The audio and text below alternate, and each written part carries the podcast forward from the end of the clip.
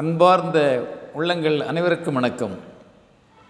மூளை சக்தி வாய்ந்ததாக மாற மாற இதயம் பலவீனமடைந்து விடுகிறது. நடைமுறையில் நாம் காண்கின்ற உண்மை. ஆகவேதான் உன் அறிவுக்கும் மனதுக்கும் போராட்டம் நடக்கும் என்றால் அறிவு சொல்வதை விட்டுவிடு மனசு சொல்வதை கேள் என்று சுவாமி விவேகானந்தர் பேசுகின்றார்.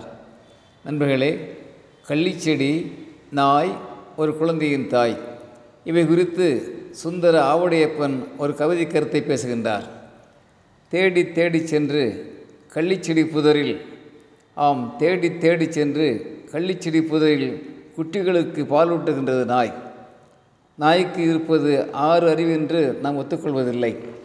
அதே சமயம் தான் பெற்ற பெண் குழந்தையை இந்த மண்ணிலே இருந்து அகற்றிவிட தேடி தேடி செல்கின்றாள் கள்ளிச்செடியை ஒரு தாய். ஆம் ஆறு அறிவுள்ள தாய்.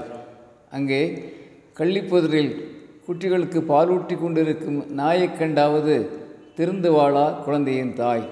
அல்லது கள்ளிப்பால் குழந்தைக்கு தாய்ப்பாலாகும் சக்தியை இயற்கை எப்போது வழங்கும்?